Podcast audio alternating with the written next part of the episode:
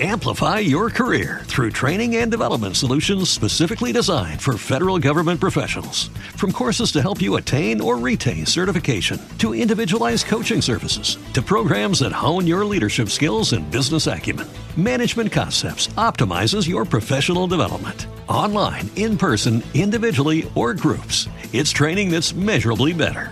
Learn more at managementconcepts.com. That's managementconcepts.com. Blog Talk Radio.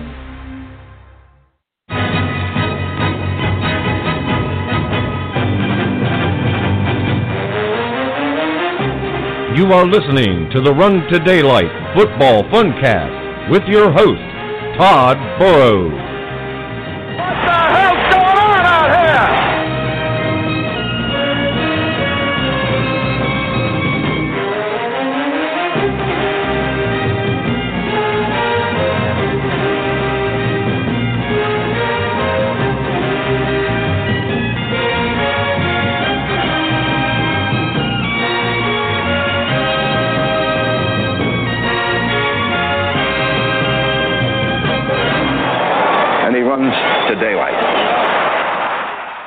Welcome to the latest installment of the Run to Daylight podcast for one week season.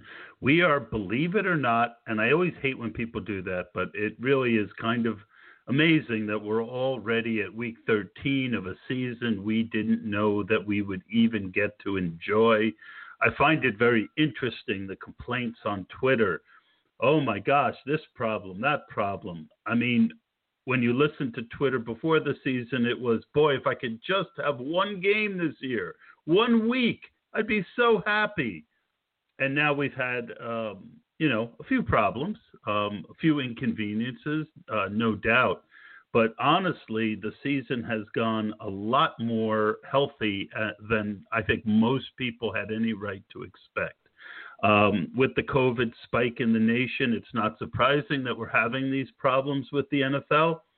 But I, for one, am very thankful for another week where I get to play, play DFS, talk about DFS, and hopefully win at DFS. Last week was a pretty good week for me. It was in the red, uh, the black.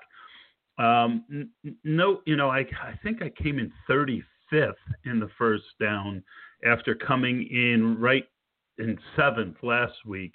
Had two or three really good teams. Um, I had I was overweight on Henry and Hill, but only had a couple lineups with both, and I just didn't get there. So um, another week, let's try and go. I've got a lot of suggestions. I, I, I know I've got some pretty strong opinions on the week that line up with what JM has been talking about. Hilo always comes, brings it, has his opinions. Um, sometimes we all rejoice, as in Aaron Jones week, and sometimes we sit back like the guy from The Simpsons and go, when it's um, when it's Mike Glennon week, and he gets that right, but he gets the receivers wrong. So I, I got to give him credit. Um, Glennon played much better than I expected he would. I thought it was going to be a flame out Sam Darnold week, but it wasn't. And I am, for one, very interested to see who Mark is going to be on this week. Mark, welcome back to the show. And I did it again. What's up, man? Hey. Were, were you hearing me at least? Yeah, yeah, I can hear you the whole time. So, um, uh, Mike Leone was talking about Frank Gore today, so I don't think we'll we'll we'll we'll, we'll hit that level of low um, this week, Mark. But uh, you always keep me on my toes. I got to admit. Um, uh, I also have to say congratulations in person are in order for getting a new puppy. Um, I know it was a big week for you, and uh, nothing else big happened. Correct? Yeah, yeah, nothing else. Nothing else. So, how is the new baby? Congratulations on the new baby. Uh, you know, you couldn't just play DFS, right half the edge, have a baby. You had to throw in getting a puppy into the mix. My first question for you tonight, Mark, is what the fuck's wrong with you? Dude, so we had been planning this for a long time, getting because we moved to Arizona with three dogs. We have since had to put two of them down. Um, one because couldn't rehome her and she was aggressive. She was a rescue. She was aggressive with our kids, and I wasn't about to have my kids get hurt after she bit me. The second one was old age, and so we were left with one dog. So we'd planned on getting the kids a puppy that they can grow up with uh, for Christmas. And the breeder told us that she would hold the puppy until it got closer to Christmas, and that changed. So we were like, uh, we'd already put a deposit on this dog, and so we ended up just going to get it. Just kind of worked out that way. Uh, probably the best timing in the world, uh, but we made it work. Yeah, and and I'm sure you had no mishaps week one. What's that? I'm sure you had no mishaps week one with the new dog. Oh no, not at all. No, dude. Is that him in the background? Absolutely. Or is that one of the kids? is. Little fucker. What kind of dog? What kind of dog is it? It's a golden puppy. Um, we I wanted somebody, or yeah, we wanted a dog that was good with kids. Obviously. Uh, hold on. Obviously, very good with kids. Oh yeah, he's uh last night was his first night in the house and obviously he's a puppy so we had to do the crate thing and he cried the entire night so that was uh that was great I, I heard that he got out for a little bit. Uh, did that go well? yeah dude so halfway through the night my wife was like i can't take it anymore. Obviously she's up every hour and a half feeding the baby. So she, the sleep that she gets is either interrupted or non-existent. And she's like i can't take it anymore. So i brought the puppy in the crate upstairs. That didn't go well. And so i brought the puppy into bed. And that went great for me as i slept the next two hours soundly until i was woken up to my wife saying that he just pissed all over her side of the bed so that was uh a failed experiment. your your wife is a trooper, my friend. She's an angel, man. That's Absolute awesome. angel. All right, so we are ready to actually talk football. I think, Mark. Um, I think that we agree that um, th- this slate there, there's a couple keys. What is your key to the slate this week? The key Just to the big slate for me picture is the without running back. Yeah, yeah. Is the big picture is the running back position. So we obviously have chalk that's going to form in two specific tiers at the running back position, and that's really the the biggest identifiable chalk outside of well, I guess the Houston passing game as a whole. Um, and then obviously the one cheap tight end that we'll obviously talk about later. But there there's really not any other areas where there's clear chalk, and we're going to see you know, ownership at the quarterback position is going to be fairly spread out, and then the wide receiver position behind the Houston pass game and Davante Adams is pretty much going to be spread out as well. So I think the slate is a little bit higher emphasis on absolutely nailing the running back position. Yep. Yep. Uh, hold on. I can't tell. Uh, keep uh, keep talking for a sec. Yeah. Uh, in my spare time, I like. No, I'm just kidding. Um, yeah. So the, you want me to get into the running back position real quick? Um, well, no, I, I, I was just trying Okay. to figure out uh, something. But all right, so let me throw my key thought in, and then we'll Uh-huh. get into. I think we will attack running back first. So one of the things that JM hit from the beginning of the week until the end, and by the way, I, I didn't announce the rest of the show. Uh, I haven't heard from Lex. I just reached out to Lex. I'm not sure we're going to have the Lex's More segment today. Um, and then I, at nine o'clock, or you might have to stay until nine if Lex doesn't come. Uh, we're going to have women in uh, sports with uh, Rosalie Michaels, the fantasy girl, and Sam R. Holt, who got a shout out from uh, Matthew Berry today. So, um, you know, the, I'm looking forward to that. We're going to talk about the highs and the lows of women trying to break into what has always been a pretty male dominated industry. And, um, and Lex just said he pulled a high low. He thought it was Friday. He'll be on. So Um, all right, so we're gonna have uh, Lex as well. You know, it's always something on the Run to Daylight show, folks. If I'm not getting shot at, uh, you know, my my guests uh, think it's Friday or you know April's Fools or anyway. So my my keys for the slate mark are the fact that it's pretty much a bad chalk week, right?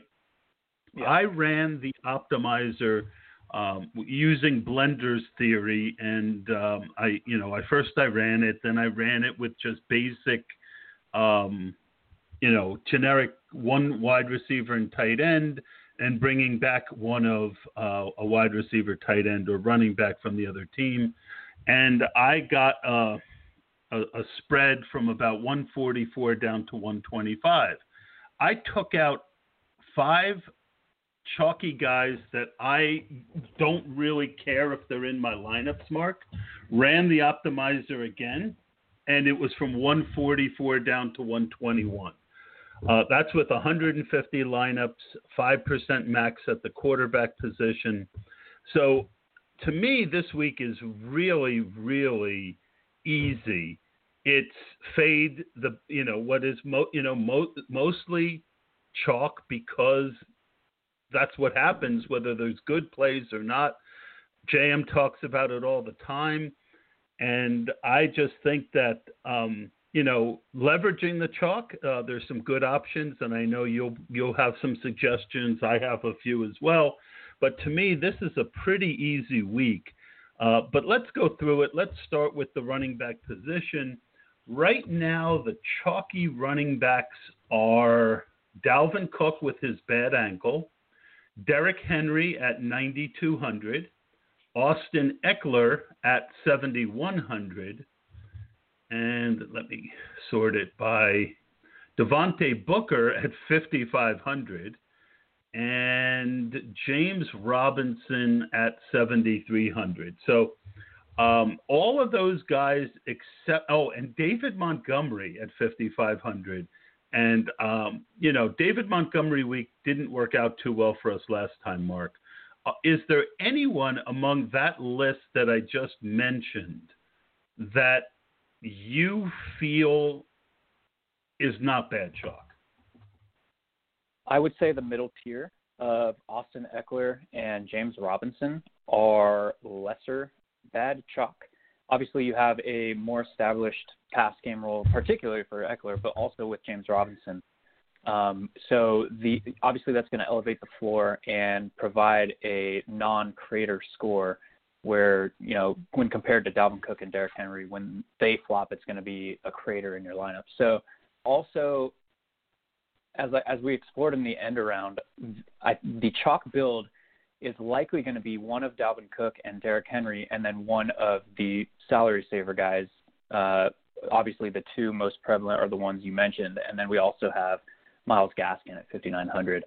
So, with that in mind, I don't think that there's going to be a large um, ownership on a chunk of two of the middle tier, if that makes sense. You know, it's either going to be Dalvin Cook or Derrick Henry and one of the salary savers, or it's going to be you know Ekeler, James Robinson, and a salary saver uh, with people who choose to bypass the top tier. So there's not going to be uh, a, an overabundance of rosters this week. I think that have two of those running backs in that middle tier. So what I've done, Mark, is for I'm going to run 100 lineups this week instead of 75. Um, and at, least that's what it looks like right now. And I made a rule that I want at most one of David Montgomery, Devontae Booker, Dalvin Cook, Derrick Henry, James Robinson, and Austin Ekeler. I don't want more than uh, one of them in any lineup.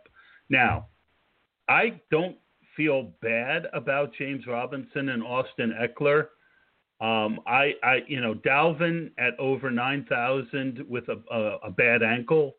Um, Derrick Henry at 9,200 when we've seen him, you know, have so many weeks that aren't good. Um, I, feel, and David Montgomery and Devontae Booker, I, I feel like I don't want more than one of those guys And so, what I'm going to do right now while we're on is I, I meant to do this earlier and I didn't. I am going to click uh, the 150 lineups. So, and I, am going to read off how that ownership on those guys comes out, Mark. But in, in general, I know you're not a. Um, I know that's not how you play, but uh, thoughts on that rule, and then tell us who's in your lineups.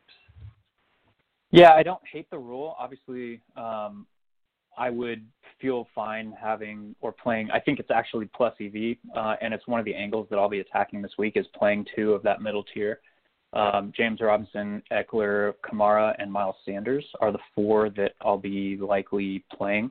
Um, haven't decided on Kamara. Uh, he has a, a high leverage, but I don't think he's necessarily uh, a good play in a vacuum. So he'll he'll probably be the one to fall out if one does fall out, um, and probably just mixing and matching uh, those other three across the lineups because uh, I just think the leverage is too great there. Yeah. So who who is going to be in your lineup that you know of? Yeah. So right now I only have two of my four lineups built, um, and one of them is uh, going double cheap at running back, which again I think is going to be underowned uh, as a roster construction um, of David Montgomery and Myles Gaskin. And uh, the other one is going to uh, these middle tier, like we talked about earlier, and that's going to have Austin Ekeler and James Robinson. Yeah, I uh, I made so many rules and I didn't turn any of them off, and I still got four games to go that the optimizer is only at 20%. So that's why I was kind of pushing you to keep talking. Um, we'll have yeah. the results in a second here, folks. But basically, um, you know, I'm gonna I'm gonna look and see how that I'm gonna give you guys what I like to do, and and then we'll you know a lot of times with rules, what you do is you try them out and you see how you know like if I end up with 80% Derrick Henry with that rule, or 50% of uh, Devontae Booker, well, guess what? Then I've got to make more rules. Um, but let's see. Right now, doing that, I ended up with 50% Myles Gaskin, 25% Austin Ekeler, 22% Dalvin Cook, 22% uh, Aaron Jones, 14% Devontae Booker, 14% James Robinson, 13% Wayne Gallman, 10% Derrick Henry, and 10% Jonathan Taylor, and a few guys underneath that. Only 2% David Montgomery. So, one of the effects of doing that, Mark, is it did really take my David Montgomery down about where I want it. Um, that's a little more Myles Gaskin than I want. And so, um, probably a little more Dalvin Cook than I want. But the guy that's interesting to me is our old friend Aaron Jones, who's projected for only 3% ownership. Your thoughts on Aaron Jones this week? Yeah, the ceiling is is always there with Aaron Jones, but I have to with the snap share split that he's seeing with both backs healthy in that backfield, he's going to need these high efficiency games, and I kind of doubt that. Um, I think the perception on Philly is that they're less, uh, which they are, less of a pass funnel this year. But I mean, they really haven't faced opponents who look to the pass in the first place. So I don't know. I don't buy the narrative. I guess is the best way to say it that Philly is not a pass funnel defense anymore. Um, so I mean that benefits obviously Aaron Jones more than it does Jamaal Williams. Um, but he's I, I have to question the efficiency uh, on likely 16 to 18 standard range of touches here. Yeah, I, I, and I think 22%. You don't need to be that overweight, and, and that's where the rule, you know, it caused a, a couple things. So I am I am you know the two guys that I didn't know whether I wanted to put into the the rule Ekeler and Robinson. Um, they'll probably come out, and uh, I'm going to do that right now. Let's go back. Let's hit. What I actually didn't like about the output of that opto was that Myles Gaskin was 55% because he oh, is my oh, favorite running back on the slate. No, he's my favorite running back on the slate, um, and I don't want optimizers to be spitting his name out. oh, I got you. But but most people are not going to have that rule with with you know six of the um, you know six of the highest owned running backs being limited to one per lineup. Um, yeah. 100%. So I'm running it again with just the four, and let's see what that does. Uh, but explain to us while we're waiting what you like about Mr. Gaskin. Yeah, so with Gaskin, we have already Salvon Ahmed, DeAndre Washington have been ruled out. We have Breida, who's on the COVID list. So the Miami backfield is down to Myles Gaskin, obviously, who's coming off of the IR, and Patrick Laird. Um, we know Gaskin has been used, utilized heavily in the pass game um, with no fewer than four targets in every single game. Um, and we know that he is going to be the preferred red zone and goal line back uh, between he and Patrick Laird. The only thing that we don't know is the expected rushing load um, with him coming off the first game back from the IR. Why I'm so confident in the play is they gave him two weeks basically of the 21 days practice window uh, when you're activated off the IR to practice before coming back from injury. So to me, that says that they trust Myles Gaskin to 100% carry the load, and we're likely looking at 80, 85% of the running back opportunities against Cincinnati now. And we expect Miami's defense to completely control this game with an either second or third string or perennial backup in at quarterback for the Bengals. Uh, so I'd expect Miami to control the game on their defense. They have a 27 point implied team total, and Myles Gaskin to see a majority of the running back opportunities. And well, Mark, 5,900. We, we tend to agree. I mean, this time we agree. I Gaskin is uh, one of my favorite running backs on the week. I would say that Ekeler and Robinson I, I, I like in a vacuum, you know, not including ownership, um, especially Robinson. But um, yeah, uh, so I, I think that that is good.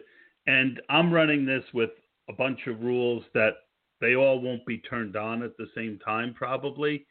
But um, I do want to give people just a sense. And again, I should have turned off a lot of those to run this because it, now it, there we go. All right. So now Gaskin's 41%, Ekeler 23, Cook 22, Robinson 22, Booker 18, Jones 18, Taylor 15, Henry 14, uh, everyone else under 10. I kind of like that mix, Mark. Yeah, I like that those numbers uh, quite a deal actually.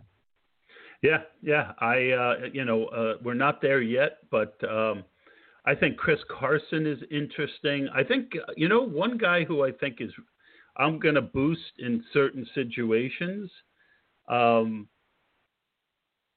is David Johnson is interesting to me. I, I haven't looked at his numbers now that he's now that he is. Uh, I want to look at his numbers, David Johnson,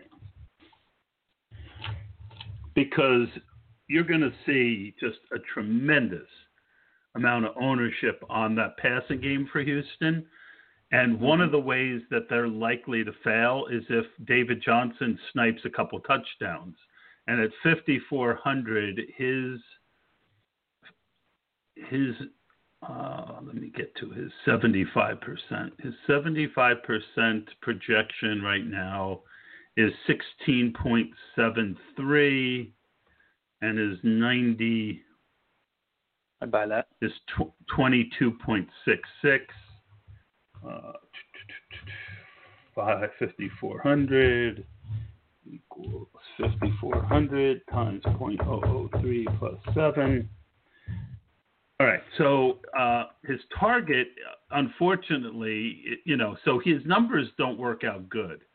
Uh, so mm-hmm. from a pure numbers perspective, but I, you know, I don't know that that that projection is great based on the fact that he's been gone a few days and people don't know how much work he's going to get with the new system. But I do think that David Johnson is pretty good leverage this week. Yeah, I've seen his name come up a couple times, uh, a couple times in the chat as well.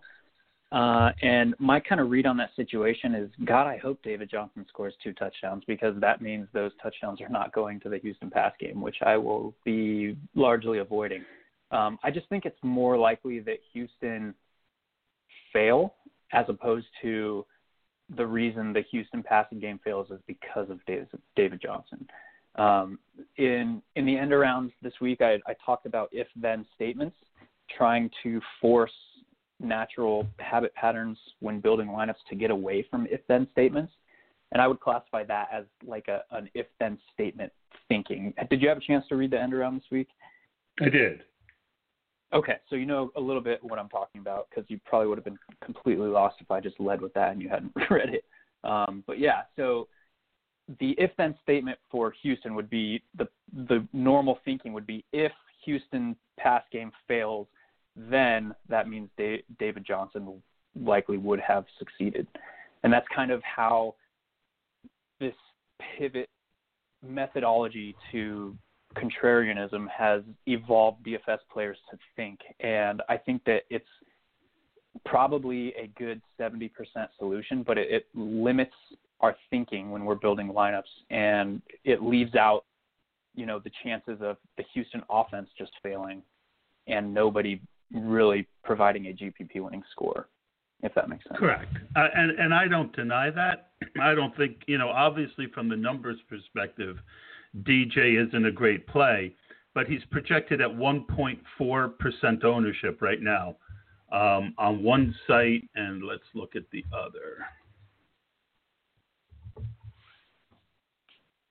And uh, 3% on the other. So, you know, again, it doesn't mean you have to have 20% David Johnson, but um, you know, I, I, I certainly am not going to overly boost him.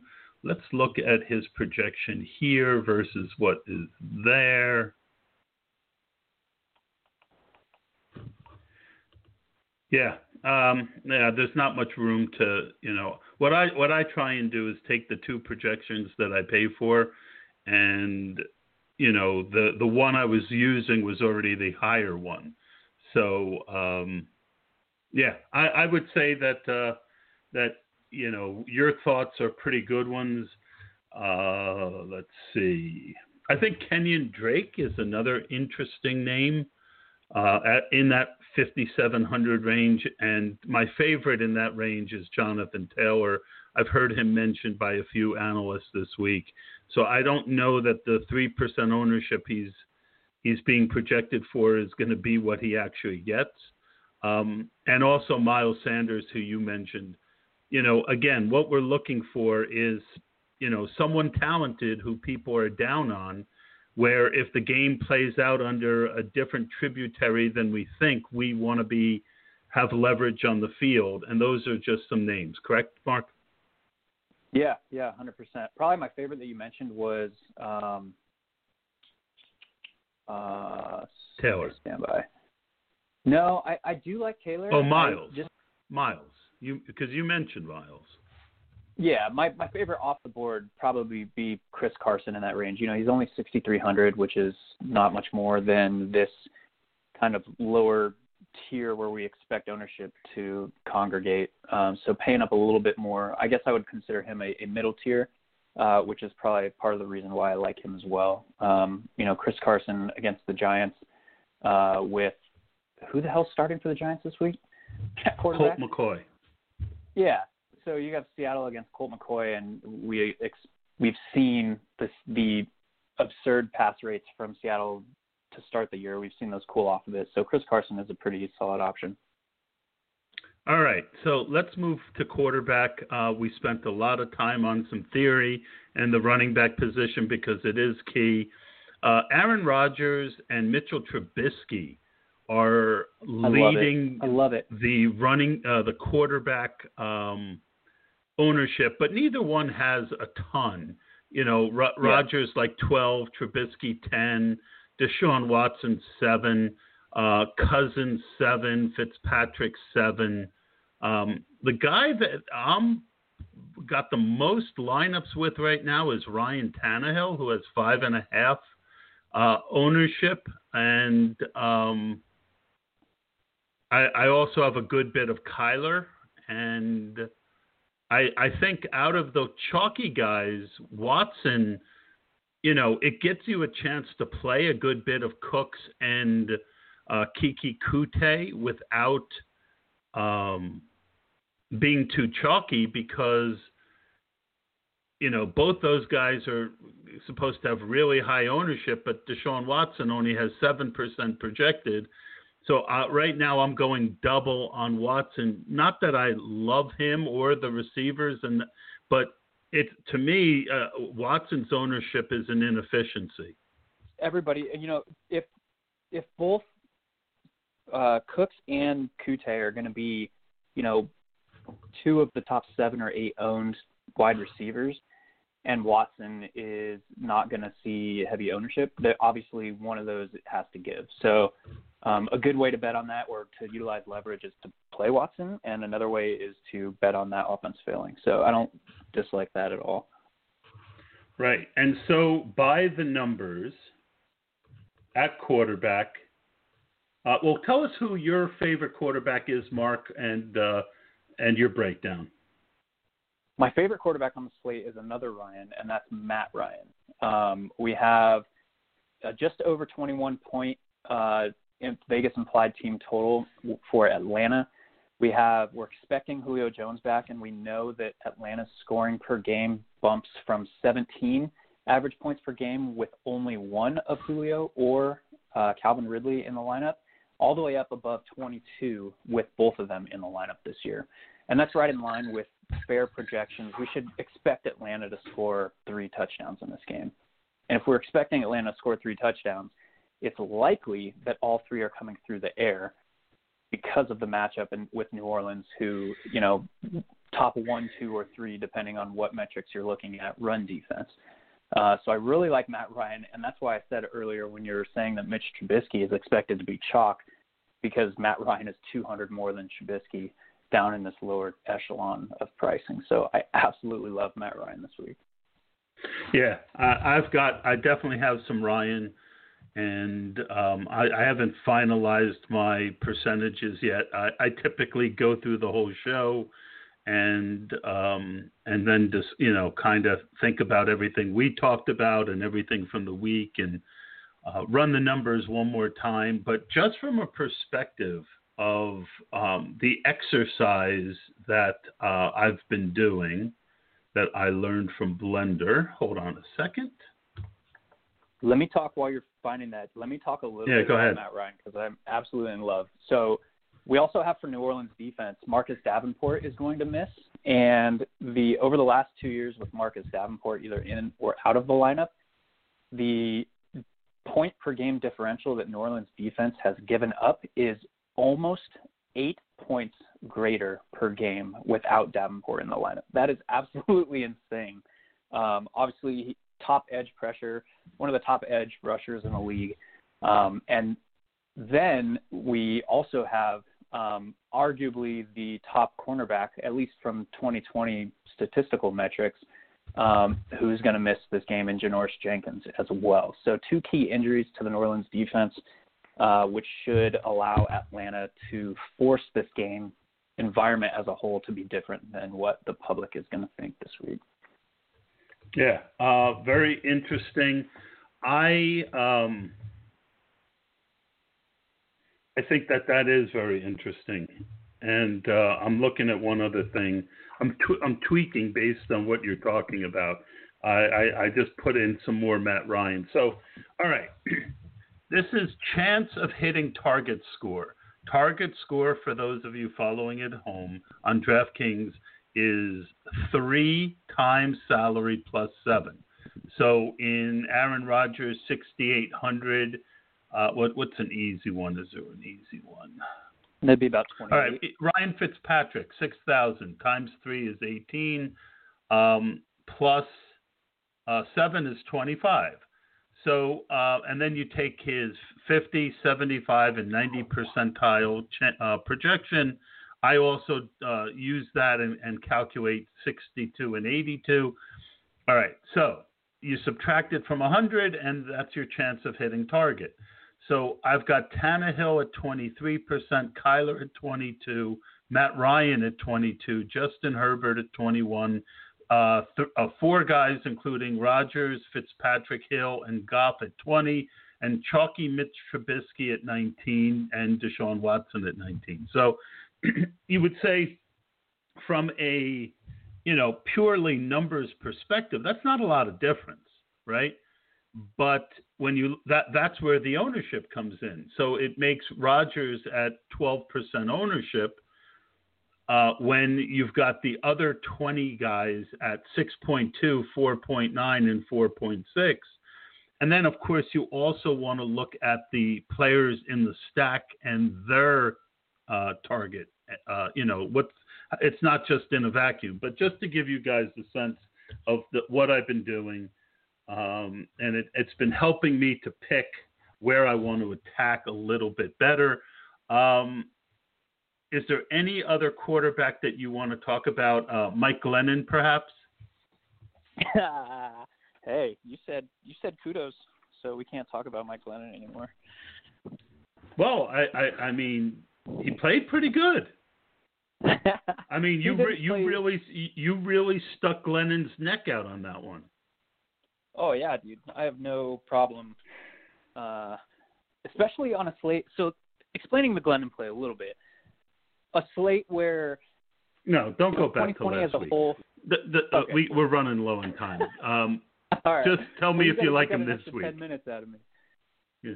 Uh, yeah, so obviously uh, I am oodles of noodles over Matt Ryan, and then my probably my second favorite play on the slate is Kyler Murray and playing him naked. Yeah, baby. So what I'm doing with Kyler is I will have Isabella uh, and Kirk boosted, uh, so that there's a better chance that I pick up some of them in stacks, but I will have a big part of Kyler naked as well I will also do that with Watson um, rather than I uh, forcing a stack. I think.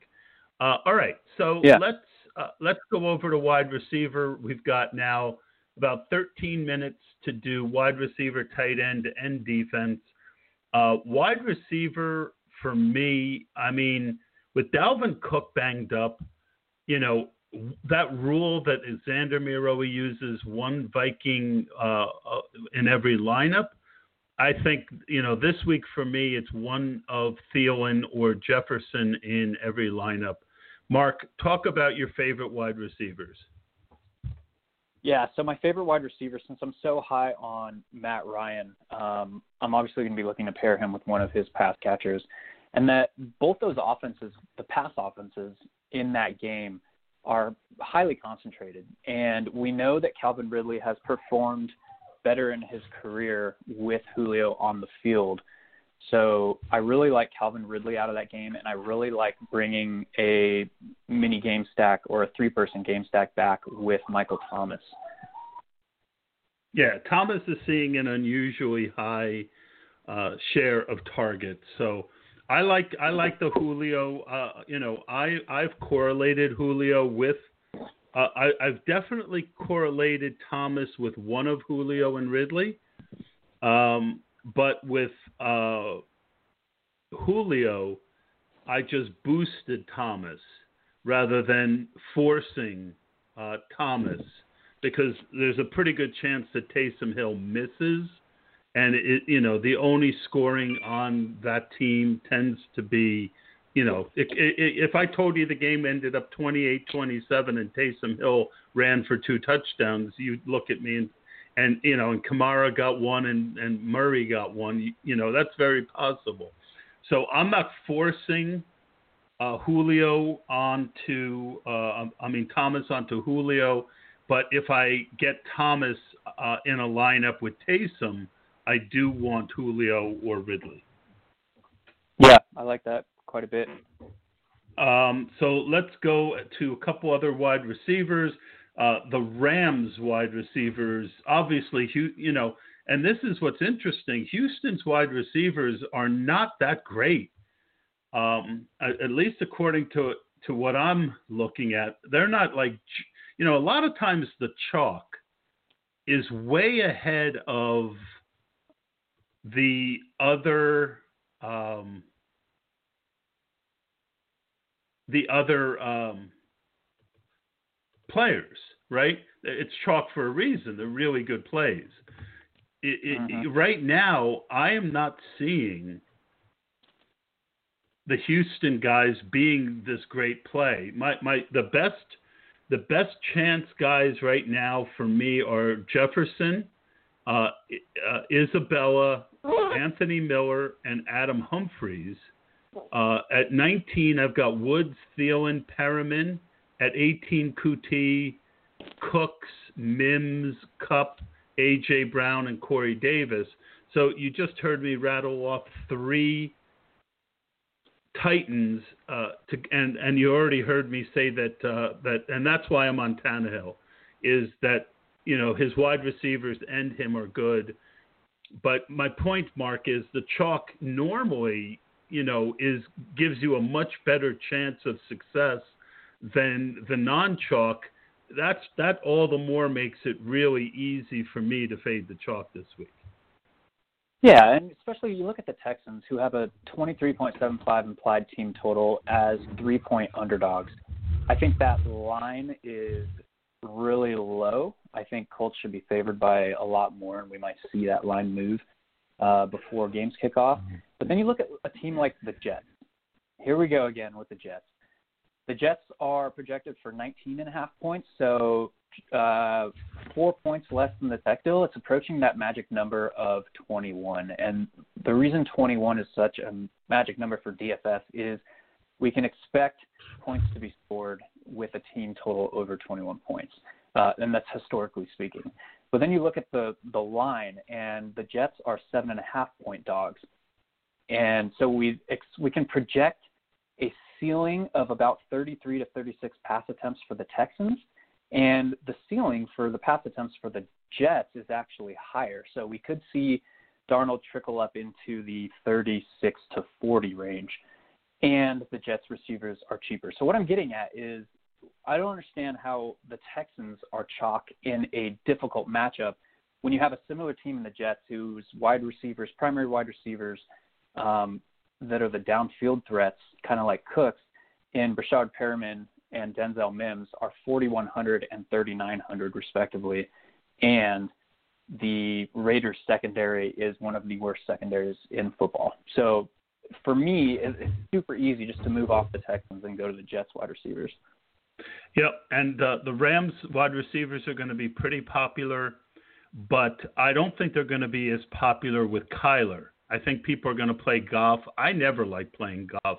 I'll have a little Goff, uh, I, I'm sure by the time it's all said and done, but I imagine I'll be underweight on Goff, overweight on Kyler, but bringing back Woods, Kupp, and possibly Reynolds as well. Um, Reynolds' uh, numbers are also decent.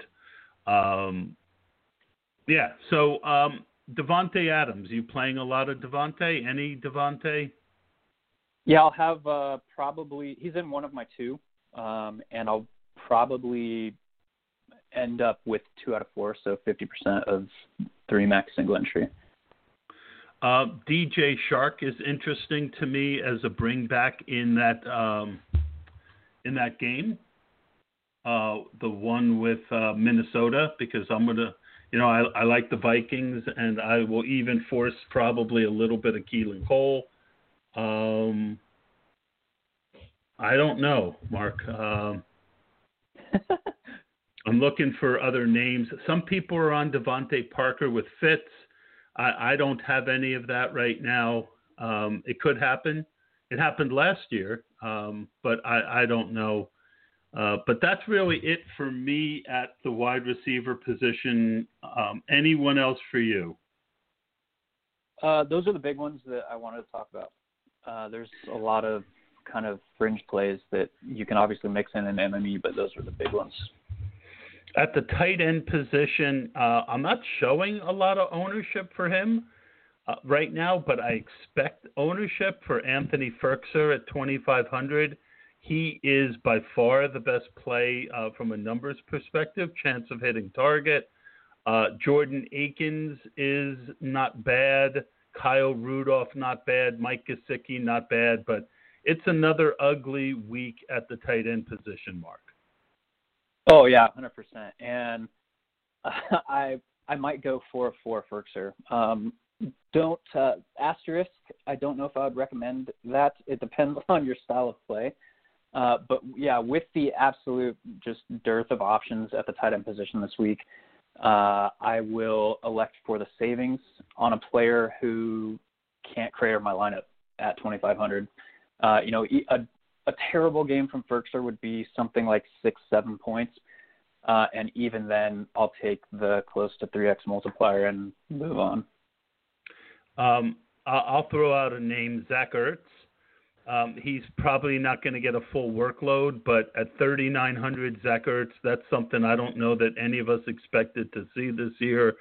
Um, also, no ownership. Um, it's a bet on talent that might not be there anymore. Um, but um, you know, again, in, in, a in a in a week where there's so little um, projected good plays at the position, I, I think Zach Ertz, um, you know, has a better chance of hitting 20 points perhaps than the numbers will um, say. Um, I'm going to duck now. Um, all right, let's move over to defense. And uh, what are your thoughts there? Yeah, I think uh, it's pretty clear for me in my mind that the far and away best defensive unit this week is the Seahawks at 3,300. Um, we have some, you know, people are going to pay up for the Dolphins. People are probably going to play the Seahawks. They're not going to be in, you know, under the radar play, but in a vacuum, the the top on a paper play this week is the Seahawks for me. Okay, I haven't spent too much time yet on this, um, but I would say from a you know, um, the Dolphins, I think at 4,400 are so expensive that you're not going to see a lot of ownership. And I think um, pairing Gaskin with the Dolphins, as I mentioned, is not bad. I think the Vikings are a little sneaky. I, I like your call on the Seahawks. I think the Rams at 3,200 is kind of interesting. And uh, same with, same with the Cardinals on the other side of that game. Yeah, and then um, you know Tennessee against Baker Mayfield. You know Baker is, and you know Baker's always able to throw a dog in there. And same with Kirk Cousins, the Jaguars at 2K. But yeah, um, I haven't spent a lot of time on that yet. But um, and uh, you know, it, uh, if you have four teams, are you going to have four Seahawks? That's not like you. Uh, no, I, I have no problem, especially on defense, where I feel I have a greater edge than the field at identifying the true top plays in a vacuum. Uh, I have no problem going four of four or you know 100% of however many lineups I'm putting in. Right now, the Seahawks are in the two lineups that I have built, and I'm not sure yet where the other two are going to go. But I wouldn't be surprised if I do end up with four of four. Gotcha. Gotcha. Uh, I'm going to take one more look while you're still here, see if I could throw something at you. Ah, I forgot to turn off that off while I was getting. Well, I guess he's here. Um, Mark, uh, I'm going to let you go. I'm going to let Lex be more, and we'll see you next week, bud. Thanks, brother. We'll see you guys. Good, good luck with uh, good good luck with the uh, the baby and the dog and your wife not killing you for everything and uh you know uh, the woman the woman tell her that i said she is a saint. She is a saint. Victoria mantooth is a saint. All right buddy. Love See you, you and you have a good week. See you man. All right. All right lex you there? I am here. All right. Um, ready to get to let's it. po- let's pull the high low. uh, talk about uh, now. Is at, you, you your your first thing here is Carr versus Agholor and Ruggs. Um, is Agholor even playing? Yeah, um, I mean that was basically I I kind of put slash Ruggs like kind of depending on you know maybe like if Agholor is playing or not. Um, the the guys that I put in here mostly just because like I I tend to side with a lot of the guys that JM has hit on kind of in the player grid and that you and Howard are talking about, but I thought it was worth just kind of mentioning some of these other guys that just sounded interesting um, based on what I was looking at. And um, the reason I put those guys in there is because uh, New York Jets have been just getting absolutely smashed. I mean, they've allowed seven of their 11 opponents to score over 30.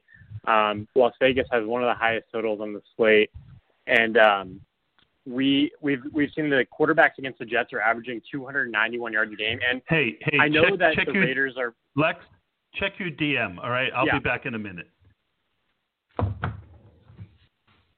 Okay, yeah. So so so they're so quarterbacks are averaging 291 yards a game. Um, we know that the Raiders are more likely to obviously they want to lean towards the run, but without Jacobs, um, now certainly Booker is going to get carries. But if we are playing for a scenario where maybe he's not as successful or they lean more towards the pass, um, just without Jacobs in there, uh, the Jets have been absolutely smashed on deep balls, and that's where Carr is actually graded elite um, in all areas of the field by PFF um, on 20 plus yard throws. Um, Agholor and Ruggs have been his most common targets on those. Um, so I, I kind of just like the idea of maybe one of those guys like hitting on a couple big ones and um, at a you know cheaper price and um, getting maybe getting some leverage off of Devontae Booker scoring the touchdowns for them. Um, another pairing that I thought was interesting, just because obviously the talk is most of the time just about Dalvin. Um, but if you're playing for a scenario, um, the Vikings have the highest total on the slate, and uh, Cousins has barely been getting talked about, obviously because for good reason. Most of the time they're going to run, run, run. But uh, Cousins has 36, 30, and 45 pass attempts in the last two weeks. Now some of that is obviously game flow. I think they were trailing in some of those games, but um, Jacksonville has allowed five QBs to throw for 300 plus yards, and eight of them have scored two plus touchdowns in 11 games.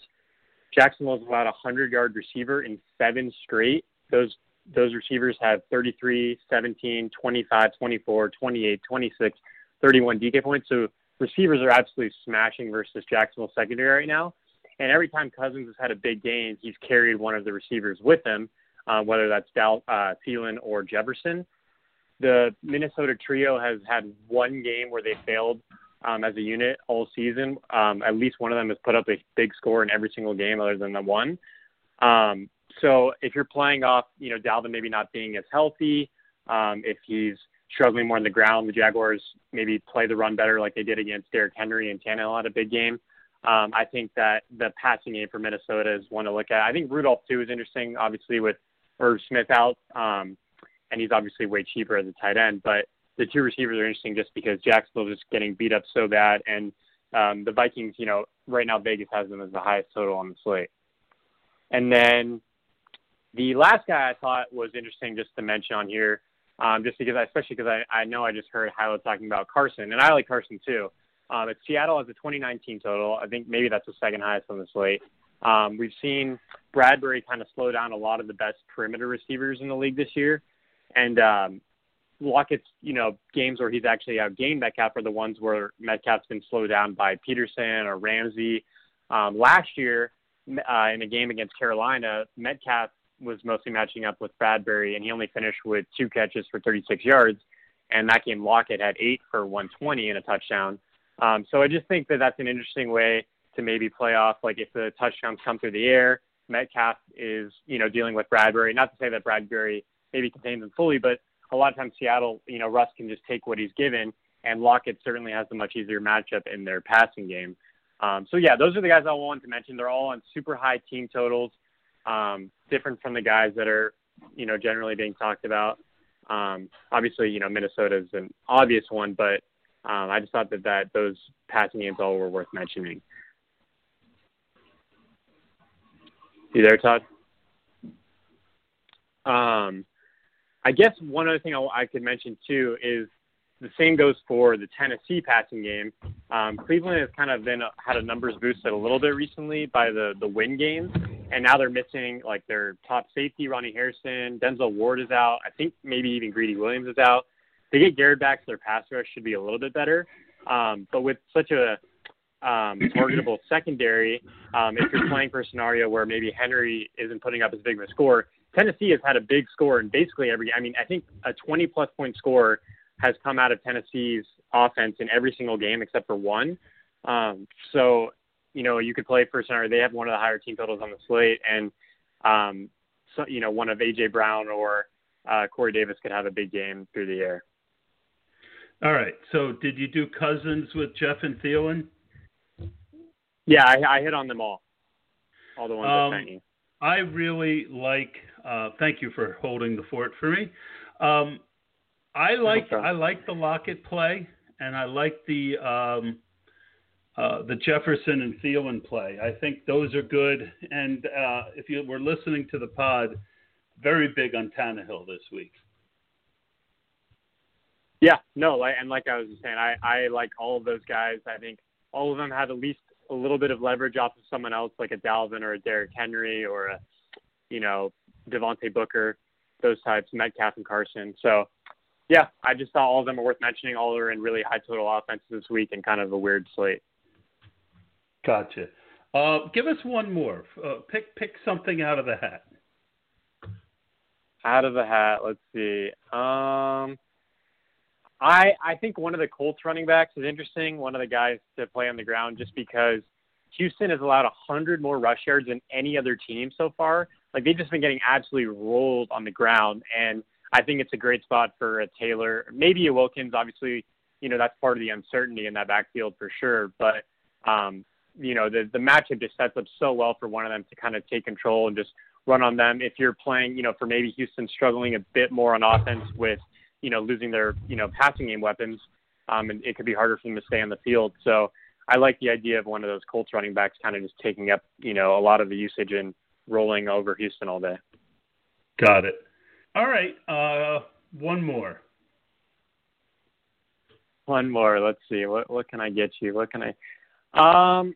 Uh, okay. I, I guess to to go back on like what we kind of highlight talk about the Michael Thomas thing on the opposite side of that Atlanta stuff he has the highest uh, weighted opportunity rating in the NFL in the last two weeks, and it's by a lot. Like that's how much Taysom has kind of looked for him. Um, his air yard share is 76% right now, and like Sanders had a deep touchdown called back that might not be being accounted for in that. But either way, he's been the first read on most of their plays, and Taysom has looked for him a ton. Atlanta's been, though they've been improving, they've still been getting hit by receivers like all year. Um, it, it could be in garbage time or a normal game script. So I don't know. I, I like the idea of Thomas still as a comeback, especially if you're kind of targeting the way Kylo is with the, you know, the the Matt Ryan, the Calvin Ridley side. All right, that was more of Lex than what we normally get. Thank you, Lex, for uh, extending a little bit, and that is going to do it for the Lex is More segment. We'll see you next week, bud. Thanks, Todd. Thanks for having me on. Have a good night. Great, great. Uh, all right, so I am very excited about this next segment. I think I've told this story before. I'm an old guy, I'm 58, and in the late 60s is when I started watching football for the first time. And it was my mom, not my dad, who we would sit around and listen to on the radio because back then uh, the home games were, um, you couldn't get the home games, they were blacked out. And so I've always had this feeling for women in sports because of the fact that, you know, my mom was the one who got me into football as much, if not more, than my dad. Uh, I would say definitely more. And over the last 20 years, when I started fantasy in 1999, there was a couple uh, females who were part of the main group that I was back on Ant Sports. Um, I supported them then, um, but now you're really seeing a huge influx of women not only playing fantasy football but doing content and doing it very well. And there are some definite benefits that I see that go on for women and there are some really bad negatives. So, what I really wanted to do was invite a couple um, women on the pod, and I am feeling very blessed to have two, kind of my first two draft choices. One has been on my pod a couple times. Rosalie Michaels. You can find her at Rosalie Michaels on Twitter. Uh, she is the fantasy girl, and the other is Sam R. Holt. I think I got that right. Ladies, welcome to the show. Hi, Todd. Thanks for having us. Yeah. It, it, which which name is that? Oh, sorry. This is Sam. Oh, hi, Sam. All right. Why don't you give us your Twitter uh, handle in case I butchered it? No, no, you got it right. It's uh when I made it, I was like, I guess I'll just use my regular name instead of something else. And now, I looking back, I'm like, that's kind of boring. I should have done something fun. But my Twitter handle is at Samantha R Holt. R is my middle initial for Ray, actually. Okay. And Rosalie, are you there? Rosalie? I'm not hearing Rosalie. She's open, but I'm not hearing her. Rosalie, I am going to try and call you back. And while I call you back, I'm going to interview Sam a little bit. And do you prefer Sam or Sam- uh, Samantha? Actually, yeah, everyone calls me Sam, so Sam is perfect. Thank you, Todd. Yep. I uh, believe it or not, I uh, I run a carpet cleaning business, and I was looking for a helper, and my helper. Um, uh, I have a, a, a, guy who does uh, installs for At me. the tone, please record your message. When you have finished Uh-huh. recording, you may work. hang up or press.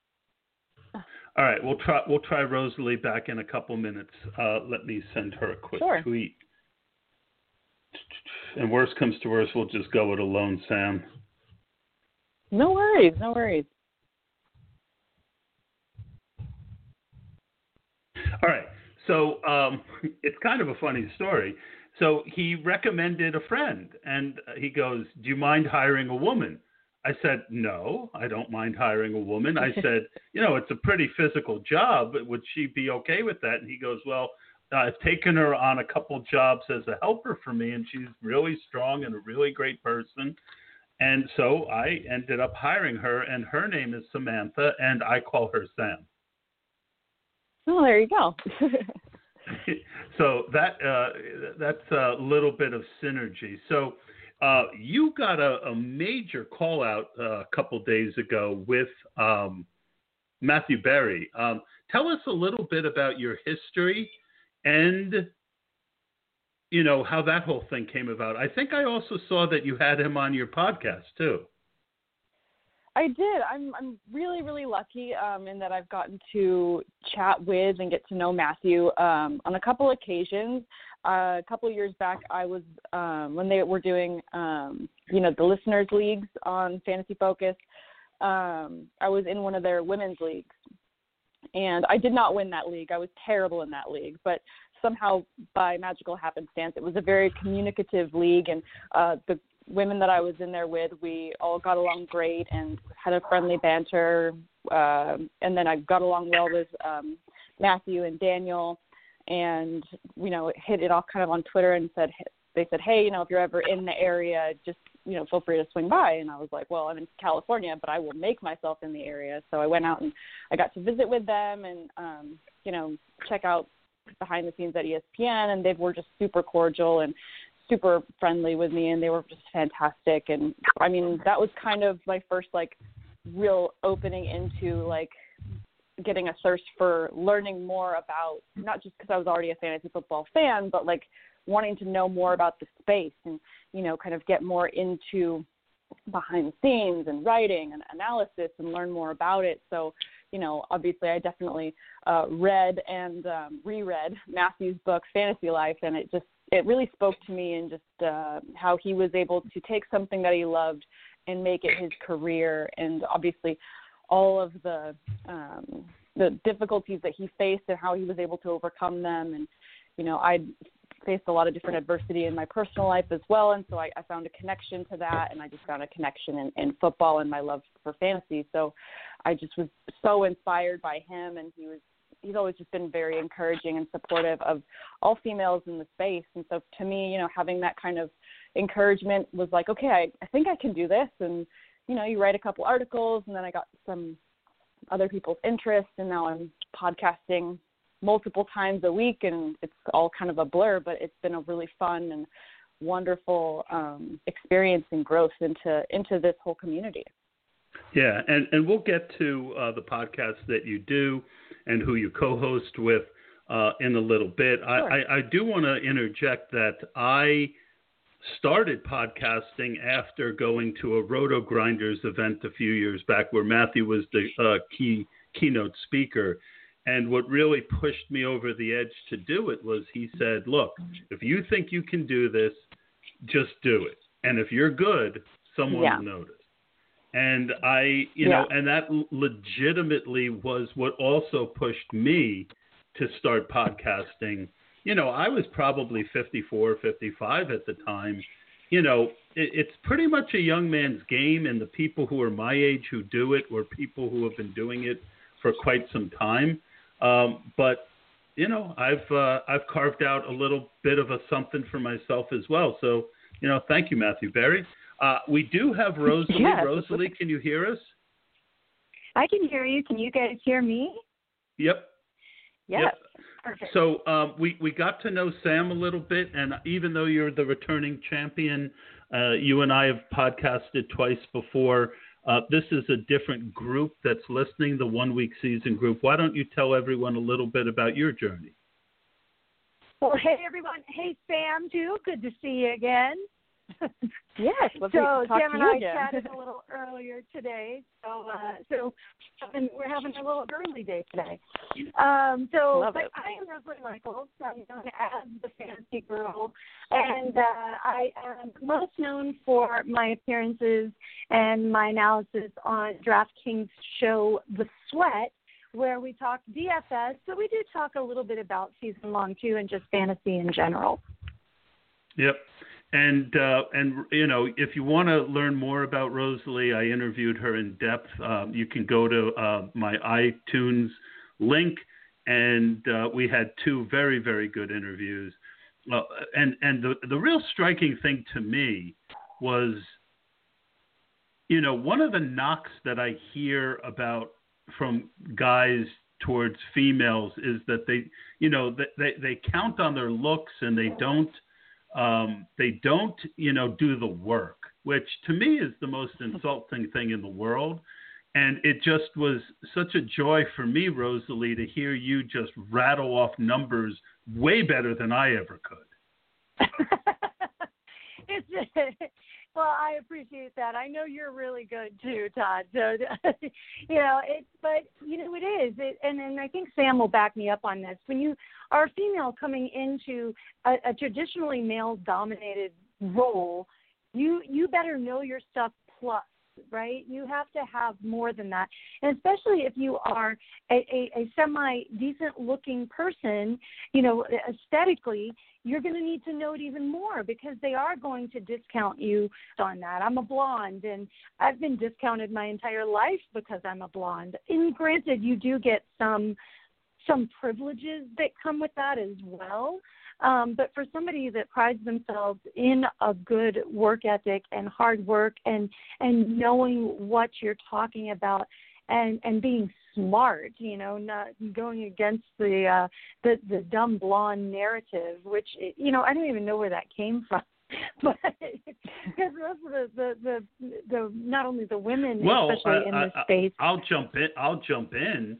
You know, a lot of stereotypes are based in truth, but not because all blondes are dumb, but because you know there were men who that's what they wanted, yeah. and that's what yeah, they that's chose, right? Like you yeah. know the, the the the blonde weather woman or the the you know what what you know those those were people that were chosen for those roles. You know they could have found really smart women. You know even back in the day to to do those roles so it it came about, you know, and and it's like like most uh, true things. There's also another story to it uh, that you know most people won't tell you. But I want to get Sam's view on that uh, on that uh, as well. As far as do you find that people that you have to prove yourself more than the average guy just to get the same amount of credit?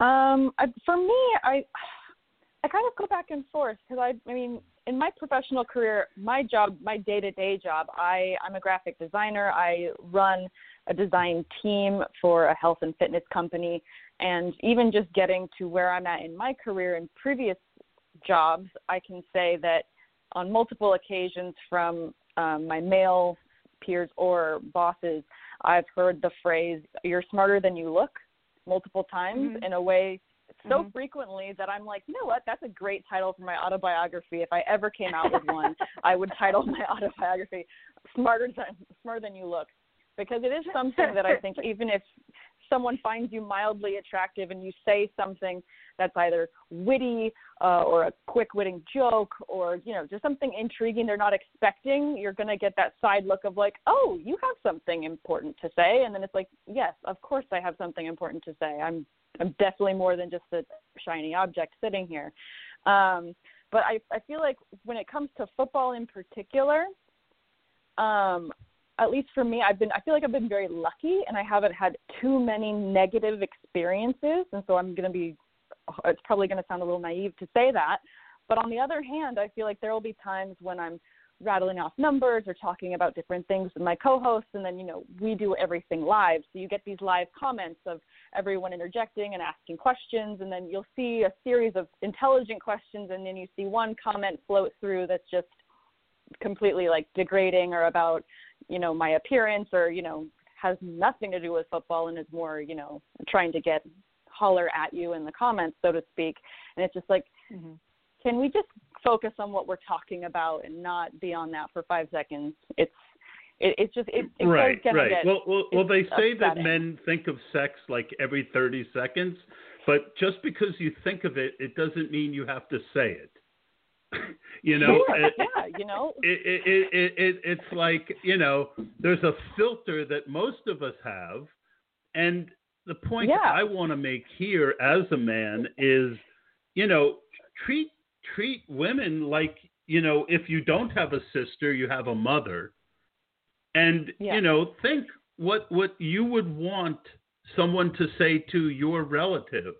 But it does it Yeah. it, it really is uh, one of the downsides uh, and the other thing I want to talk about when it comes to that is people act like men don't get ahead because of their looks. And- absolutely well, and i it's think not that as yeah. Go ahead, Rosalie. Sorry, Sam. No, Ro- No, you're right. Rosalie, then Rosalie. Sam. I'll give you both a Okay. chance. Go, Rosalie. yeah, I think when it comes to men, it's just it's we expect as a society we expect men to have to to get by based on their accomplishments, not their looks. And we expect women to get by on their looks, not on their accomplishments. Now, that's not saying that's that's the right way. I think that's just the way traditionally things have gone. You know, for women, you know, up until you know what the last thirty, forty years or so, your job, you know, your purpose in life was to get married and have babies. And so being attractive was really the only, you know, gift you had to the world, the only contribution you had to the world up until that point. And then when women started wanting to have careers, to make differences in the world, to to change kind of that role in society, that's that's that's when it changed. But it was always, you know, men men were valued for their accomplishments, women were valued for their looks. Yep. Sam, your thoughts? Yeah, I agree with that uh, completely, and I think you know it goes back to uh, just these roles that people expect, um, you know, men and women to have, even in the dynamic of being in the sports space. Rosalie and I were talking earlier about how now it's kind of more common, or it feels safer, I think, for men when women are um, the moderator on a show and you've got the men that are being a bit more Mhm. um you know louder verbose you know argumentative with each other and then it's the woman's job to calm them two down and say okay now let's get to the next segment but um we both feel like you know it's it's we have as women we have so much more to say that we're not getting the opportunity to say like there's more that we could be doing and instead of just being the moderators and I, I almost like the host of the party which yes i'm sure we all both Mhm. host fantastic parties I'm, i haven't been to one of your Mhm. parties rosalie but i'm sure that they're fantastic i mean Oh, i'm just are. saying They're a good i know that we've got more to bring to the table exactly. See, that's an I'm a much better guest. That, uh, I, I, I would be honored to be at either of your parties. Um, uh, you know, I'd be the guy in the corner talking about old music um, and and and every, and bad puns, and you know, it would it would clear up pretty quick. Um, but you know, I, I feel like that is a point that I hadn't thought of, and that's one of the reasons why I didn't prep too much for this, because I wanted this to be about your experiences rather than me dictate everything. And that that is a very very true point. Like I see these women on, you know, it, you, it, almost every football show now has some really attractive woman doing exactly what Sam just said, and it, it's mm-hmm. it is a it's a little offensive because you know it, it, it's like if she is good enough to be there, she should be allowed to do more than just get you from segment to segment. And, and look, it's a good role, it's a good job, but I think you hit on a deeper vein here where you know, when can we get to the point where women, you know, um, who's the guy that's on the NFL network? He's got kind of a Jewish name. The morning show. I think it, his name Oh. starts with Uh, an S. you're talking about. Um, well, are you talking about on Good Morning Football? Yeah. You're talking about. So it's it's Nate and um, uh, gosh, why can't I think Not of his name right not now? Kyle, the other.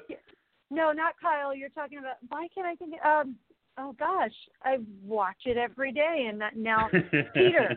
Peter. i know i'm drawing a blank Peter. as well Schl- Snagel, I can't think of his- Schlegel. Yeah. Uh, Pete, uh, gosh, why can I All not right. think? It's Nate Burleson, Kyle. Hold on, and I'm going to Kay look it up. Adams. Yeah. There's this new thing. So, there's but- this new thing called Google. I know. I just, yeah. I, I feel like, but it's good. It's good to stretch your brain to try and get it out before googling. I feel like I'm getting is. worse It at is. you know It just is. relying on Peter googling. Schrager. I was close. It was. There I was like Schlegel. Yeah. Right, like like Yeah, you know, I mean, I mean, he's not the most attractive guy. He's there because he's got football, right? That you know, that's Yeah, his yeah. thing, right? Like, Yeah. but Yeah, he you, knows you his mean stuff. to, te- Yeah, you, you know, I would love to see, I would love to see, you know, a woman. Like I don't watch, I don't watch too many shows because I, I my head kind of gets, I, I my eyes glaze and my head fogs over when I when I watch too much television. But but it would be nice to see a woman get that role, and uh, Well, and who knows, maybe though- one oh, of you two sorry. will be that.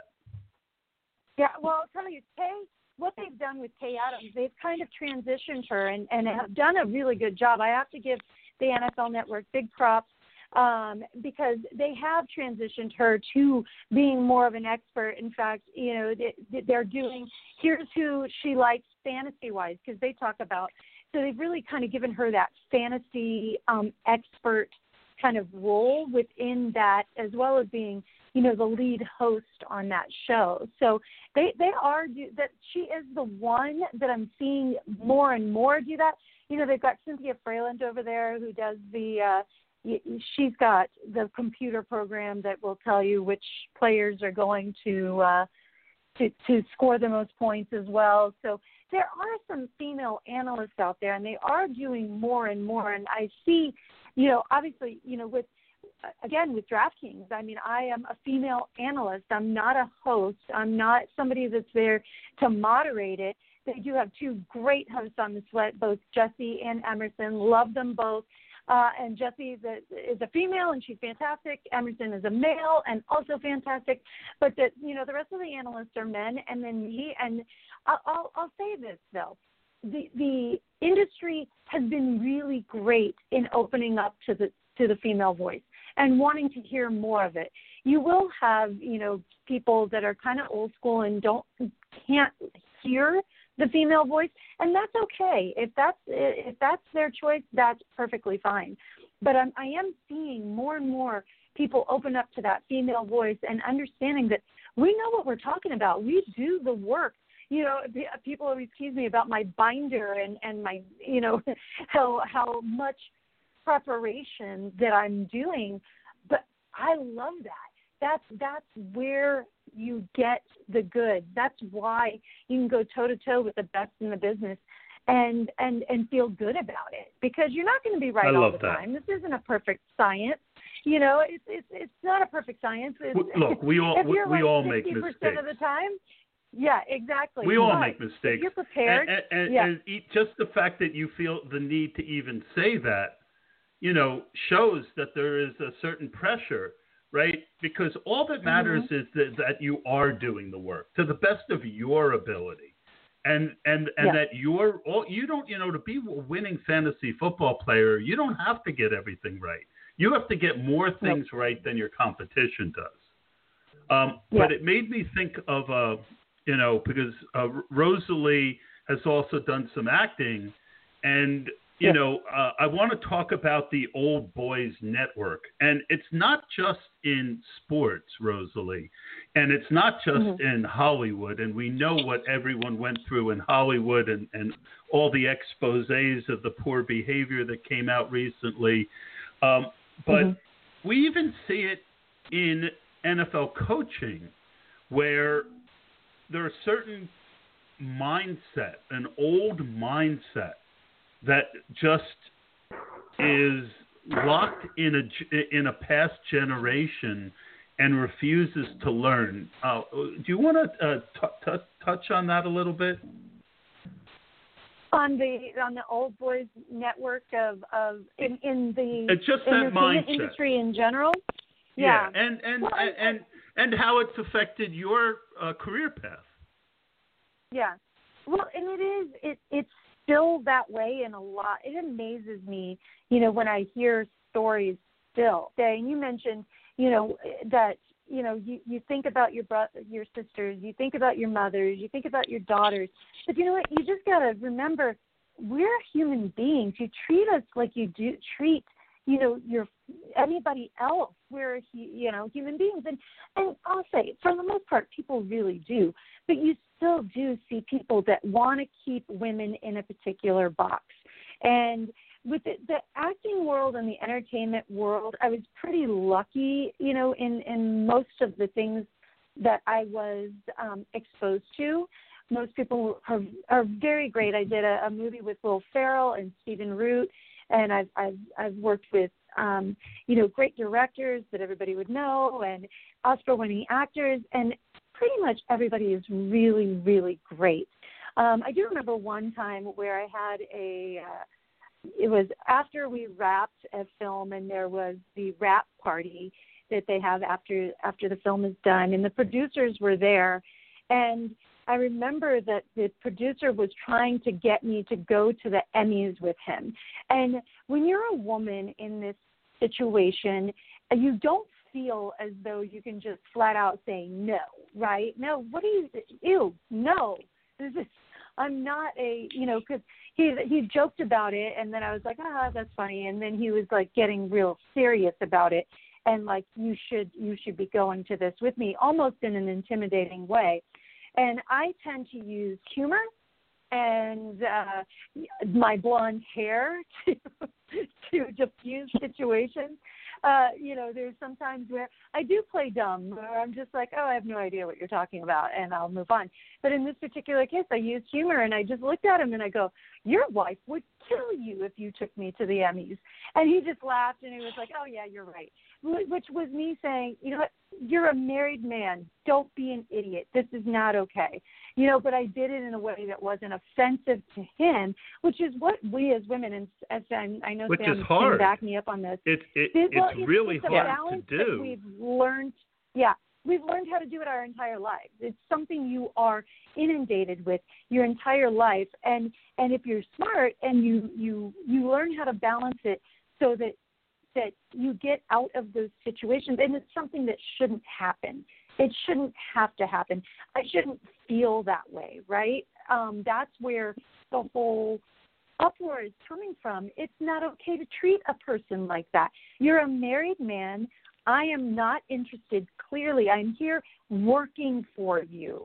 This is not okay. But he still felt like it was his right and privilege to do that. Yep.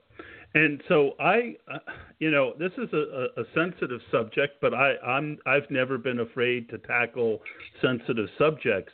And you know, I've always I've had a number of women on my podcast right from the beginning. You know, for the mm-hmm. reasons that I laid out when I started the show today.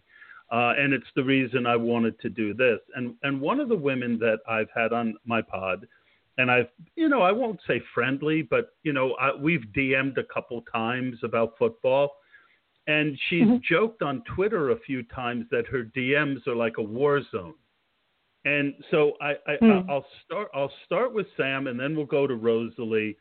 And I, I don't want war stories, but what I what I would like you to lay out is, you know, just your thoughts on being hit on, you know, when you know, and, and, and like I mean, we're all human beings. We all have attractions. There's nothing wrong with asking a girl out if you're attracted to her, but you know, mm-hmm. you just don't drop into someone's DMs and and just drop a bomb out of nowhere either. Um, so I, yeah. I kind of left a, a, wide area there, Sam. Um, do you want to talk about that a little? Oh, you don't have to if you don't want to. Absolutely, no, no. I've I've got I've got the perfect thing for this, and uh, it's funny because I talked with uh, the guys on my podcast about this before, and I it's just a piece of advice I have for sliding into DMs, just in general for men or women, I think too. Um, to me, you kind of take sliding into a DM. No woman like has ever slid into walking... my DMs and hit on me. I will just say that. well, well, this this advice I think goes for for all people, but to me, mm-hmm. I treat it like you would when you're walking into a room that's got multiple people. Now, maybe this room has people that know each other, and maybe this room has strangers, and you know, people are just milling about and talking amongst themselves. But imagine you're walking into this room and you open the door and you say what you're thinking in this DM out loud. How would you feel saying that out loud so that not only does the person hear it who it's directed at, but others hear it? Now, taking that piece of advice and applying it to writing something down into a direct message, would you then say that same thing out loud and oh that's embarrassing and might color me in a inappropriate light then you maybe shouldn't say it yeah mm-hmm. and and what i think the, i mean i think those type of guys who do that you know they do it for a reason I, i'm not going to get into that kind of analysis here but i mm-hmm. think the larger point is if you find a female attractive and you would like to get to know them on a basis that's better that that's deeper than just football being rude and inconsiderate and doing what you kind of alluded to there is not going to get you what you want. I mean, I, I you know, I, I just I can't imagine the girl who's just sitting there waiting for some guy to drop into her DM and say, "Hey, babe, how about it?" You know, I, I yeah, it, I know. It's it's not only crude and wrong, and I can't expect people who would do that to stop just because I said it's wrong. But you know, for anybody who is attractive to uh, attracted to a girl, you know, they, they you have a much better chance if you engage them and you start to try and build something in a way where it you know where you're not just jumping in and and and like hey baby uh true or yeah, false yeah. there sam uh, that's true, but I would also say to that point, and experiences that I've had specifically, obviously names out the window. I have had instances where I'm DMing with someone who is a peer of the fantasy football community, and to me, there's always that part in the conversation, even in a text conversation, where you're like, okay, well, I'm going to go and continue about my day. Like, yes, it was, you know, oh, good job on that article or whatever it is if I'm not continuing the conversation, that doesn't invite someone else to try and continue the conversation. I think there should be also a cordial amount of clearly I'm not trying to extend this conversation and sometimes I feel like men feel like, oh, just because I replied to a message means that there's interest there on another level. That's not what that Mhm. means. And I think there's also a really important way you have to kind of read the messages you're getting back as well. So yes, I would I, I always try that- and be cordial and polite, but like there Right. is a certain Yeah. point where you don't need to continue. Right, because Yeah. you know you don't want to be rude and not respond. No.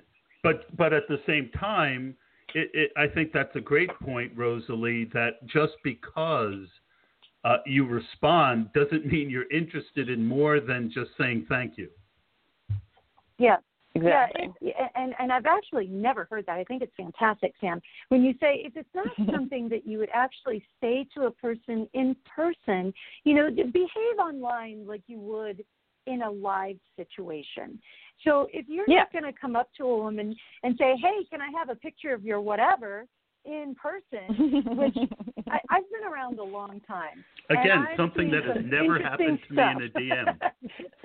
but I've never, I've never had a, a person walk up to me in a live situation that I've never met and said, "Hey, send me a picture of your, you know, whatever Yeah. body part is most interested you." You know, that people are into everything. So, um, you know. I think that's a great piece of advice that Sam said. That being said, I will tell you, I have never had this happen across any social media. And and I don't know if I'm really lucky. I mean, I'll have people who will say, "Hi, I think you're pretty."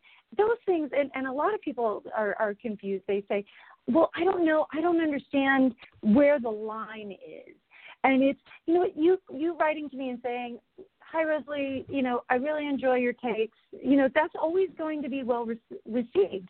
Um, even if you hate my takes, if you say, "You know what, you're really fun," but you are an idiot on on this call, I'll be like, okay, that's that's fair.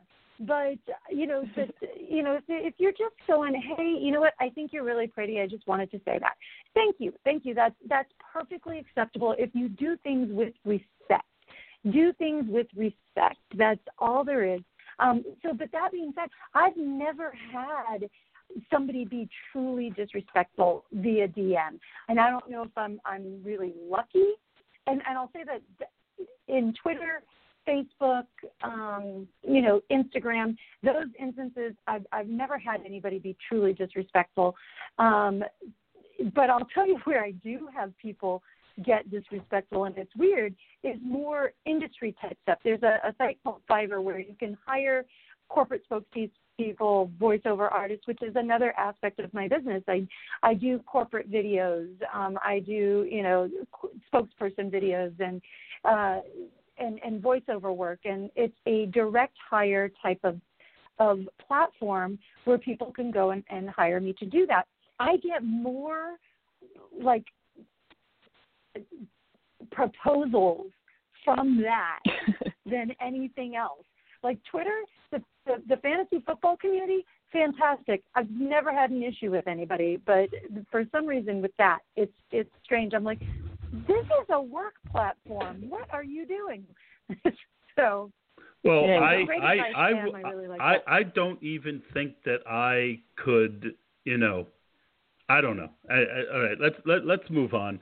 I, I just the whole the whole concept of going into someone's DM that you don't Mhm. know and you know, I like I, I think I probably have at some point, like in a really offhanded way, mentioned so, that someone's attractive, but it's not the lead, right? It's not, you know, hey, I think you're pretty.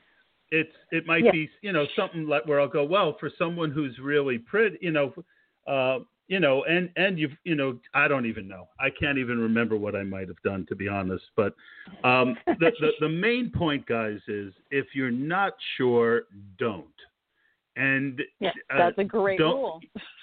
you know, and if and and you know, w- women are pretty amazing these days. Uh, you know, uh, they have ways of letting you know that they're interested in you also. So, uh, mhm. you know, uh, th- th- that there's that as well. So, Sam, anything else you want to add on that subject? And then I think I want to turn this back into a football conversation. Mm. Sure. Yeah, I would. I will just say to to button it up. You know, to to Rosalie's point. You know, if if someone says, "Oh, you know, I love that take," and you know, just you know, just to be, they're just trying to be polite, and they say, "Oh, you know, you know, I just have to say you're really pretty," and then you say, the the polite response that we give is, "Oh, thank you."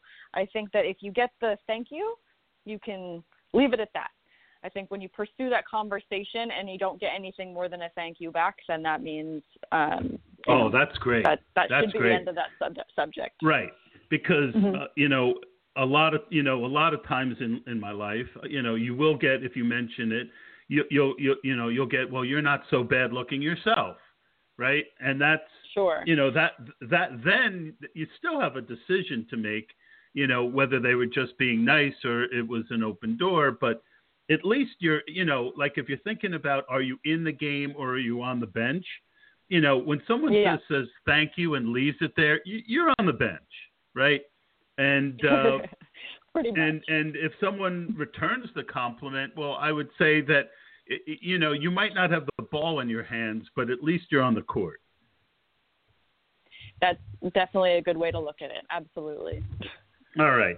Um, any uh, again before we go on to, to you know I want to get your takes on football and the work that you do and uh, but before we do that I, I do want to ask is there any other challenges that you feel that women go through I, I'll throw it to Rosalie first that that that you find unfair or that you just would like to bring to light and and the and no is a perfectly acceptable answer.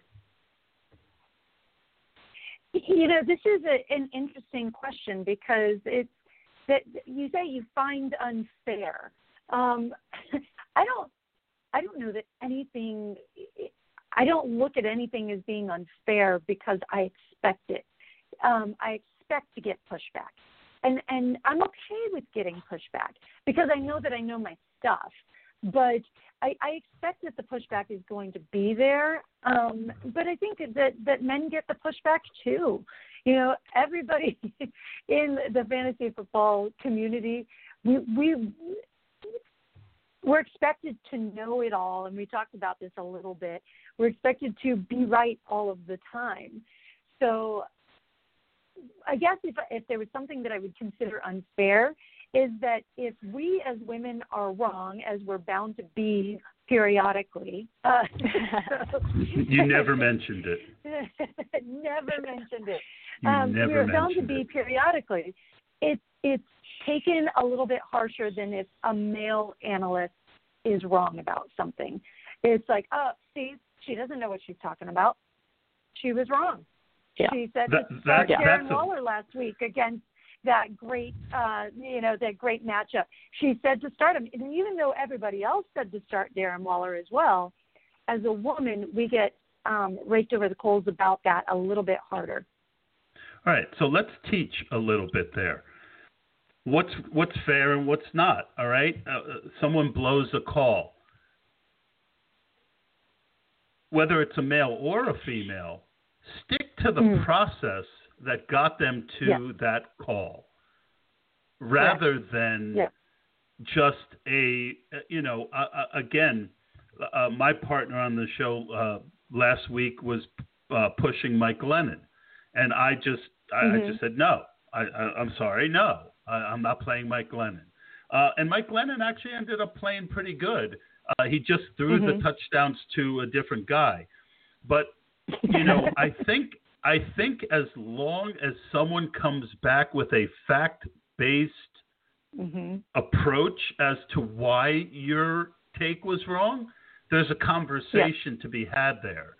But when you Mhm. know, and and you're right, this is something that's not just female oriented. This happens on Twitter constantly, where everyone's right the day after. Um, Yeah. it's the nature of fandom. It's the nature of, you know, uh, one thing I always said from day one when I got into DFS was ultimately, I'm the guy who clicks to put my lineup in. The people who gave me advice didn't push that button. I did. So I, I think if you want to have a discussion with an analyst about a call, make it about why it was a good call or a bad call, and typically that tends to be better up front rather than uh, back. Uh, Sam, your thoughts Yep. on that, and then also anything else that you might want to add. Sure. Yeah. No, I, I definitely agree with Rosalie on that. I feel like, you know, there's times, um, you know, and it's fantasy football, and I think that ultimately what I think sometimes can get lost, especially at the point that we're at in the season where people are trying to make the playoffs or, you know, people are making bets different ways. Ultimately, I think that this is a it's a game. It's a it's a hypothetical game and it's just for fun and I think that when people forget that we play fantasy football in general for fun um, and they take it to that level of seriousness where not only are they attacking the analyst for you know oh you told me to start so and so and so I did and now I lost and it's because of you I agree with you Todd in that it's it is ultimately the person's you know they pushed the button to set that lineup. But also when those those people tend to also go after the players and then they're the ones that at the players on Twitter and then Mhm. you know it's your fault. It's like why didn't you do this? It's my fantasy team and the players are they're playing for their job. Their job is to win for their team. Their job is not to win for your team. Your job as a fan is to appreciate the opportunity to get to watch them play the game that they love at the level that they've been able to achieve. So i think when that gets lost it takes away the fun for everyone because we just see someone throwing a fit in the corner on Twitter and we just have to deal with them being lumped into our group as being fantasy football fans and then you have players that say oh I hate fantasy football because they're the worst fans. It sucks to get lumped into that group just because of a couple sour apples. And it, you know, it's funny because I don't know of I don't know that I've ever had a woman come up to me and give me shit for a call. It- that, that, that's just No, you know yeah. I, I, like I, I I've got a, a pretty good amount of female followers. I can't ever imagine one coming up to me after the fact and giving me shit for you know steering them wrong. Um, so uh, there's that. I, I all right. So I want to talk a little bit, um, and I think that's you know I mean, unfortunately, there's a, a large percentage of the male population that will never get past their 13th birthday if they live to be 100. um, but, you know, uh, I, I think that for those who wanted to learn more, hopefully uh, some of these things that we talked about and got out there uh, will help you to interact uh, better with uh, and to understand better the, the female analysts out there who are trying to do the very same thing that a lot of us are. Um, I, I, do want to get into Sam your pr- process, and then we'll get to Rosalie. Uh, you talked about your binder. Um, take us, give us the two-minute version of what a week during the season is like for Samantha Holt. Um, well, I I wish I was like Rosalie and that I had a binder that I could, you know, go. Oh, Rosalie was well, the binder. I, I'm sorry. Yeah, but but no, go, no, but but, okay. but um, you know, I mean, I, I buy my I yeah. buy a lot of my stuff, at, uh, you know, from other websites. One week season, Daily Sure. Roto established the run. I don't have the time to do Mhm. the. The, the you know and I'm just honest about it. I my my uh, what I'm pretty good at is interpreting things uh, that I that Mhm, other sure. work that other people do. But you know, you do a podcast every week. You said multiple ones. Just give us a sense of what your week's like. Maybe I didn't uh, put the question out there right.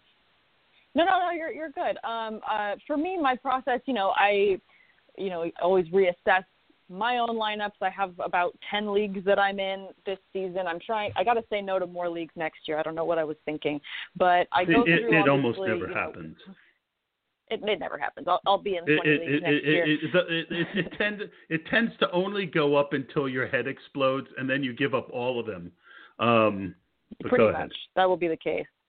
But no, I think for me, you know, I go through all of my leagues. You know, we all see the games through the week. We see who did well, who did poorly, and I just kind of weigh my rankings as I go throughout the week. Like I said, I'm lucky enough to get to do this uh, kind of as my hobby. I do have my other full time job, which keeps me busy throughout the week. So a lot of times I'm playing catch up, you know, at the end of the night, different nights of the week, before the podcast, you know, just trying to play catch up just like every other um, avid fan. But for me, I gather all of those notes across the week and that's how I build my main lineups and I treat everything, you know, any question I get that comes in when we're on a podcast, I treat those questions like as if the the pose the questions being posed are on my personal leagues. So I, as soon as we get the questions, I am pulling up the analysis back and forth. I'm I'm rooting through the problem for that person as well because I, I take my takes very seriously and I want to make sure that whatever advice I'm giving, if I wouldn't do it, I'm not going to say it out loud. I would I'm only going to give you my takes on anything that I would do myself in my position if I was your league manager. So for me that's how I kind of take it. I, I obviously I go to multiple different sources uh, to pull my ranks and I go back and forth, but I also just look at, you know, the season as a whole. So I always I'm always trying to take into account you know, how a player's progressing through the season. So we've all got our off-season biases that we build up because we're hoping and getting excited for the season. Oh, we get really high on certain players, so I've got those. But then as soon as we get those real numbers and we're really getting into how the team is working out throughout the season, then I'll start making different calls when it comes to, you know what, this week I know that the matchup is great here. However, this person's been far more consistent. I'm going to be rolling that guy out. He's higher up in my ranks. Um, it's kind of a mixed bag for me, just because, like I said, it's it is not my full time. If it was my full time, oh my goodness, I I would hope to have a binder just as amazing as Rosalie's. okay, um, I'm going to get back to you in a second. I want to hear more about your podcast um, and where everyone can find it. But Rosalie, let's get to your binder, your weekly process, and everything it takes for. Uh, uh, besides hair and makeup, I'm, I'm sorry, I shouldn't have done that. Um, uh, for, for you to show up on DraftKings on Sunday? Mm-hmm.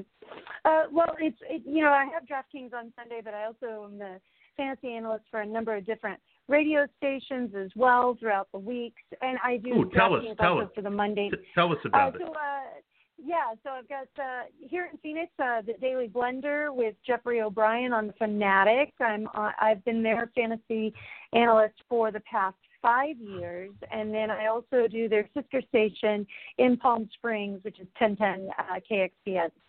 Uh, and so, yeah, so I've been a part of their fantasy leagues and also their fantasy experts. So people will text in and say, okay, here's my start questions, and, and I'm answering those live on the air. And of course, they can always tweet at me as well.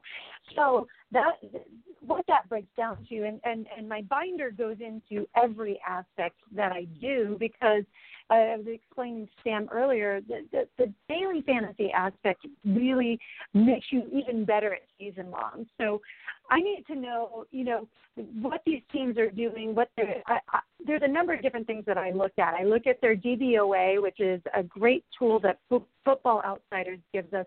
Um, and what it does is it shows us not only um, the, the, the how the teams are doing and ranked in terms of their their pass defense, their rush offense, but also how they're doing based on who they have played. So it gives you an idea of of a, a pretty true idea of how good that aspect of their game is.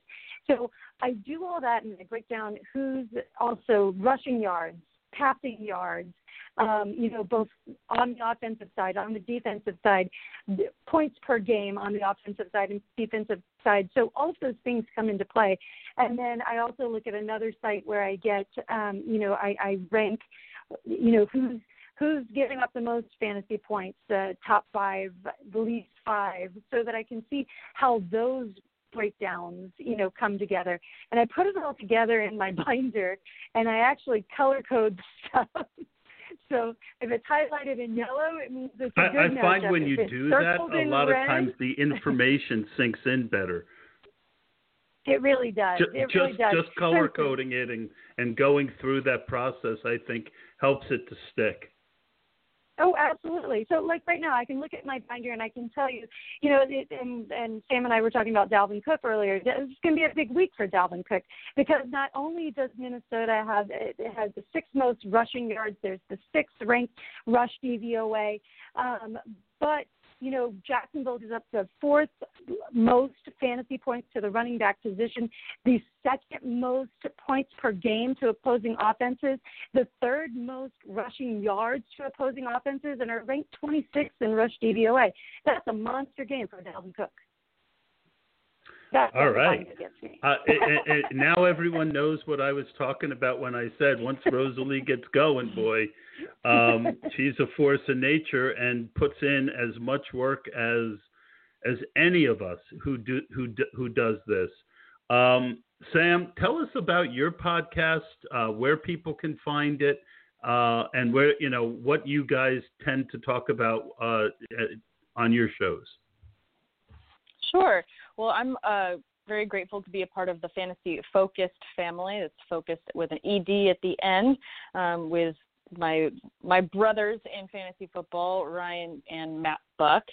Um, I have a podcast with Derek. It's called the Fantasy Debate with Sam and Tate, and you can find that on iTunes and Spotify and all places that you uh, enjoy your podcasts. I'm also on with the whole crew every Sunday morning to go through our start sit questions right before the game. We go live at 7 a.m. Pacific, which is very early, but I get my big cup of coffee and I get in there to answer all of our amazing fan questions. And then, uh, as a result of the pandemic and COVID, I actually started a different show that I just did uh, my most recent episode with Rosalie today, which is my one-on-one Wiz uh, podcast, where I am just interviewing people in the fantasy football uh, community that I greatly admire and respect, and just want to have a fantastic chat with them on their careers I and aspects like of that. what they do. Yeah, I love pods just, like I that. I, I go ahead. Sorry, no, I no, warned yeah, you about I, blog talk. No, we, we we end up talking over each other. Go ahead. That's okay. No, um, I I just have always loved and grown up with in an environment and a family where when you know you have a holiday and everyone sits around and talks. I just love to be able to sit and enjoy hearing stories back and forth from different people. So any way I can set up a platform where other people can enjoy that same t- similar type of experience in a very candid way. I just wanted to create a show like that, and I've been very fortunate in having some really awesome people on my show. Like I said, Rosalie was kind enough to join me earlier for an episode, and uh, I had Matthew, ba- Matthew Berry on earlier this summer. I had Field Yates on. I had Cynthia Frelund. Um, I've had uh, Melissa Jacobs on. I've had lots of amazing people on uh, for our one-on-one wiz, and those are also on YouTube as well on the on the Fantasy Focus channel. So all those are available um, to listen to anytime. That's awesome, Rosalie. I know that you uh, you gave up some of your time to be able to be with us. I'm going to let you go. Thank you so much for uh, that. I'm going to finish up with Sam for a few more minutes, but you can find Rosalie on Twitter at Rosalie Michaels. Give her a follow. Rosalie, thank you so much for coming on board. No problem, guys. Thanks so much for having me. It was really, really great to uh, hang out with you again, Sam, and always a pleasure with you, Todd. I'm blushing, Rosalie. Have a good night, See you Rosalie. On the Twitter, guys. Yes. good night, guys. So um, I, I wanted to ask you about your one-on-one interview, Sam. Uh, w- w- Sure. What what do you what do you try and get? You know, is it is it just more of a chat, get to know? Are you trying to get to something? And and I, you know, I, I I'm just trying to get a sense of so we can get people excited. You know, what what is your goal when you when you look to interview somebody? Um, well, for me, I mean, I well, I always interview, and uh, you can take this however, but I always interview people that I admire. Um, so I'm in. For me, I just want to get to know more about their process, whether that be professionally from a work standpoint on learning how their journey got them to where they are today, or even if it's their process when it comes to fantasy analysts um, and how they get from point A to point B when I was chatting with uh, Cynthia Frelund, she has this incredible background in mathematics. She's an incredibly brilliant woman. And so just hearing her process and how she was kind of able to take this skill set, which is, I think, a rare and amazing, beautiful gift of her with numbers, and how she was able to apply that into this passion and love for football and how that formed itself into her own niche that is now very formidable and well known in the fantasy community. So just Yeah, hearing that that's- that- process and how anyone takes their art. Yeah, that that's a lot of what I try and do when I interview. I, w- I want to kind of get to a place with the person that maybe you wouldn't get on the average podcast. And it sounds like you're doing the same thing. It sounds like you're doing great work out there, Sam. Uh, I'm really honored that you decided to do this show. Uh, thank you so much. Just tell everyone one last time where they can find you on Twitter. Absolutely. Thank you again so much for having me on. I think anytime that we get to have an opportunity on a platform like this is is just so such a blessing, and I'm just very grateful that you reached out. Um, people can find me on Twitter at Samantha R Holt. Um, and again, if you guys wanted to follow me on Instagram, you can follow me there as well. I'm at Sam underscore awesome. and she is awesome, folks um, a, a, a, person who is heading in the right direction in this industry. We wish her all the best. Sam, thank you again so much for being part of the Run to Daylight podcast on One Week Season. Uh, that's going to do it for this podcast, and we will see you guys next week. Next week, we might not have a nine o'clock hour show. Um, I haven't really put much thought into it. Um, but uh, I, this was one that I really wanted to get in before we tapered off a little bit. Uh, we've had a lot of great process interviews, and uh, I know JM will be back for at least one more episode. But uh, if you guys have any ideas of anyone you would like me, you know, or there's a subject that I didn't cover on the nine o'clock hour uh, during the season, uh, let me know, and I'm always open to trying to make something happen. So that's going to do it for this episode. Thank you so much, and thank you very much to my two guests. They were fabulous, and um, good luck to them in everything going forward. That's going to do it, folks. Have a good night. Lucky Land Casino asking people what's the weirdest place you've gotten lucky? Lucky? In line at the deli, I guess? Aha, in my dentist's office. More than once, actually. Do I have to say? Yes, you do. In the car before my kids' PTA meeting. Really? Yes. Excuse me, what's the weirdest place you've gotten lucky? I never win and tell. Well, there you have it. You can get lucky anywhere playing at LuckyLandSlots.com. Play for free right now. Are you feeling lucky? No purchase necessary. Void where prohibited by law. 18 plus. Terms and conditions apply. See website for details. It is Ryan here, and I have a question for you. What do you do when you win? Like, are you a fist pumper? a woohooer, a hand clapper, a high fiver. I kind of like the high five, but if you want to hone in on those winning moves, check out Chumba Casino. At ChumbaCasino.com, choose from hundreds of social casino style games for your chance to redeem serious cash prizes. There are new game releases weekly, plus free daily bonuses. So don't wait. Start having the most fun ever at ChumbaCasino.com. No purchase necessary. VGW. Void were prohibited by law. See terms and conditions. 18 plus.